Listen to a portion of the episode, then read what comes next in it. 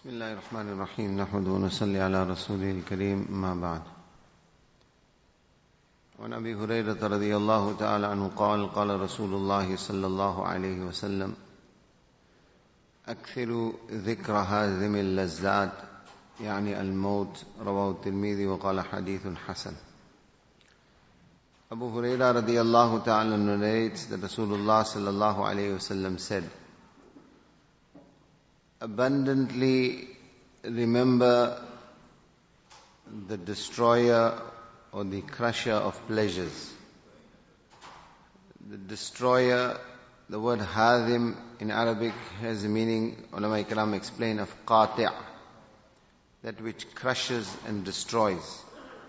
Allah's Rasul sallallahu alayhi wasallam exhorted us to abundantly and excessively remember that which will crush all pleasures. Yani al-maut, in other words, death. Allah's Rasul sallallahu alayhi we find this theme in most of the ahadith which have already passed, and in many, many ahadith, and in many, many verses of the Quran wherein we are exhorted over and over again, reminded over and over again that don't be deceived by the glitter and glamour and the lights of this world. Our most precious and valuable commodity which we are constantly losing is time. Every new day is not a day that is gained, but is in fact a day that is lost as we were mentioning a few of the sayings of the Salaf Salihin, the pious predecessors yesterday, we ran out of time. Bakr Muzani الله says, ما من يوم أخرجه الله تعالى إلى الدنيا إلا يقول He says, not a single day Allah Subhanahu wa Ta'ala creates it in this world like each one of us got up this morning. He says, the day addresses you. يعني زبان حال کے طور پر as if the day is saying to you, يا ابن آدم اغتنمني, that ابن آدم، Adam, oh, انسان value me.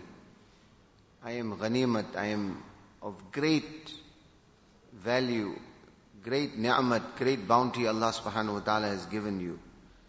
So value this new day that Allah has given you. لَعَلَّهُ لَا يَوْمَ لَكَ بَعْدِ How valuable am I? You can understand it from this. It is as if the day is saying to you that perhaps after me there are no longer days left in your life. This may be the last day.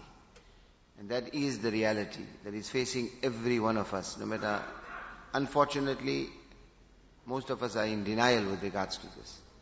The fact that today may be the last day in our life, immediately if one has to face that daunting reality, the first question you have to ask yourself, if today is the last day in my life, am I ready? Am I prepared? Unfortunately, 99.9% of us, the answer will be we are not prepared.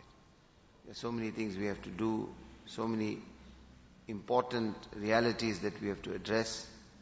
And the, un, the ironical and unfortunate reality is that if this is not the last day, tomorrow morning when faced with these same questions, the answer will still be the same, that we are not ready. This is the one glaring difference between us and the Salaf Salihin, those who pleased Allah subhanahu wa ta'ala. They kept back so little of this dunya that they were ready at any given time to leave the world. Allah's Habib sallallahu alayhi wasallam, the greatest of all humanity. Mali walid dunya. Mali walid dunya. Ma'ana fi dunya illa karakibin istadalla tahta shajaratin faraha thumma raha. He says, what is there for me in this world? What is there? He says, I'm like a traveler, paused underneath a tree and then left it. This was the manner in which Rasulullah sallallahu alaihi wasallam conducted himself in this world. So at any given time, the sabak, the lesson, he was ready to leave, to depart, to meet Allah subhanahu wa ta'ala. And continue the saying of Bakr Muzani rahimahullah, he says, وَلَا لَيْلَةٌ when nightfall descends, the nightfall also addresses you and says, Ightanimni, value me. I am precious. Utilize me correctly. Why? لَعَلَّهُ لَا لَيْلَةَ لَكَ بَعْدِي Because perhaps I am the last night of your life. Like the poet says, اغتنم في الفراغ قفضل ركوع فعسى أن تكون موتك فلتة He says, value the fact that Allah subhanahu wa ta'ala has given you the opportunity and the time to even make one ruku. You have the free time, you have that extension, you have that opportunity. Why? Asa antakuna mawtaka faltatun. Because all of a sudden, Maut and death can dawn upon you and that opportunity will be lost forever. Come min sahihin mata min ghairi sukmin. Don't be deceived that you are healthy today. How many healthy people have died without sickness? How many healthy people have died without sickness? ذهبت نفسه الصحيحة فلتة Despite being healthy, within a few seconds, the life of that person was snatched away. In other words, his maut and death, which had been decreed by Allah subhanahu wa ta'ala, finally dawned upon him. So coming back to the subject matter of this hadith, Abu Huraira radiallahu ta'ala who says, that Rasulullah sallallahu alayhi wasallam said, O my ummah, abundantly, abundantly remember the crusher of all pleasures.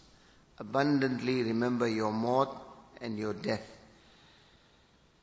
What is meant by this, ulama kiram say that daily, constantly, we should contemplate our death. Discuss, talk about maut talk about death. Unfortunately, many of us, this topic of maut and death has become taboo. We don't want to talk about it. We don't even want to remember it. We don't want to even speak about it. Yet it is very, very important. It is imperative that we contemplate our maut, we discuss our maut, and another great nuskha and prescription which ulama ikram give, which is something that is very, very important, is they say visualize your maut. Visualize your death. Take the trouble, take a few minutes. Think that you have already died. What is going to happen thereafter? The clothes of your body will be removed. The coffin will be prepared. Janaza will be done. Then that body which used to walk today will be carried on the shoulders. Taken to the masjid or wherever the janaza salah is made. Then taken to the qabristan. Then they say visualize that, that grave Many of the Salaf Salihin, whilst living, they would sometimes go and lie down in a dug grave. They would lie down, visualize the darkness around them, feel the worms and the insects, and realize that this is my eventual abode. What tayari, what preparation am I making for it? In fact, there's one karguzari given. There was one person, one day, Jamaat went to meet him to make his tashkil. This person was busy fixing one light bulb standing on a ladder. If you're standing on a ladder and you're fixing a light bulb, your entire focus, your entire attention is on that light bulb, otherwise you're going to fall. So, the Jamaat came for Gasht Mulaqat. Instead of leaving what he was doing and listening to little Badini advice, he was too busy with that. So he ignored them. It's mentioned, this Karguzari, that some time later, this person met the person that, had, that was the mutakallim in the Jamaat and said that on certain date you came to meet me. What you told me on that day caused me to change my entire life. So this person didn't even remember that mulaqat.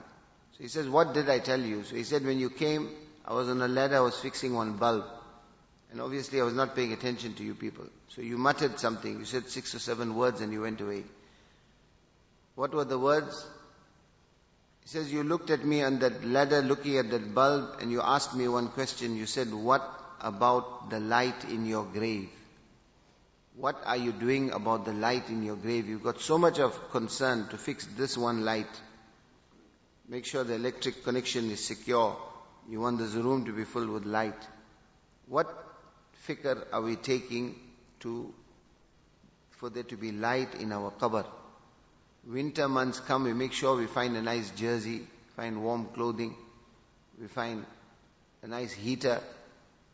At the time we are doing all this to ensure our worldly comforts, at the time we are doing all this to ensure our worldly comforts, we should ask ourselves the question, my sojourn in the qabr will be much longer than the life in this world. Maybe several thousand years, Allah knows best. What fikr am I making? What steps am I taking to make sure that I am comfortable in that qabr? If it is very hot, that I am cool. If it is cool, that I am warm. that my needs are addressed, my comfort is there. What fikr and trouble am I taking with regards to that? So this person said these few words that you said that night when the lights were switched off and I was lying in my bed and it was completely dark around me. I thought about the time that in my qabr it's also going to be dark, pitch dark. At that time I'm more in need of light than I am right now. What am I doing about that? What preparation am I making? And my respected brothers, we have to understand that qabr in reality is what? It's sanduqul amal. It's a collection of our actions. It's a represent, it's, it's a physical manifestation and representation of how you spent your time in this world. That is what the qabr is. Profit and loss in the grave is not rands and dollars. Profit and loss in the grave is good deeds or evil deeds. What did you do? How did you use the time? That is the manifestation of that. Salah will be at your head, fasting will be on your side. All these amal that you did will in fact be a fortress to protect you in the qabr. Allah's Rasul sallallahu said about Surah Mulk, He al-Maniya, He al-Munjiya. Munjiya min adab nar or min adab al-qabr. He said this surah, read it at night, it is salvation for you. It's going to protect you in the grave. It will stave off any hardship that you are going to face in the qabr. So, qabr is sandukul amal. It is the manifestation, physical manifestation of the deeds that we are doing. And when we talk of deeds, in other words, appropriation of time, how we are using our time.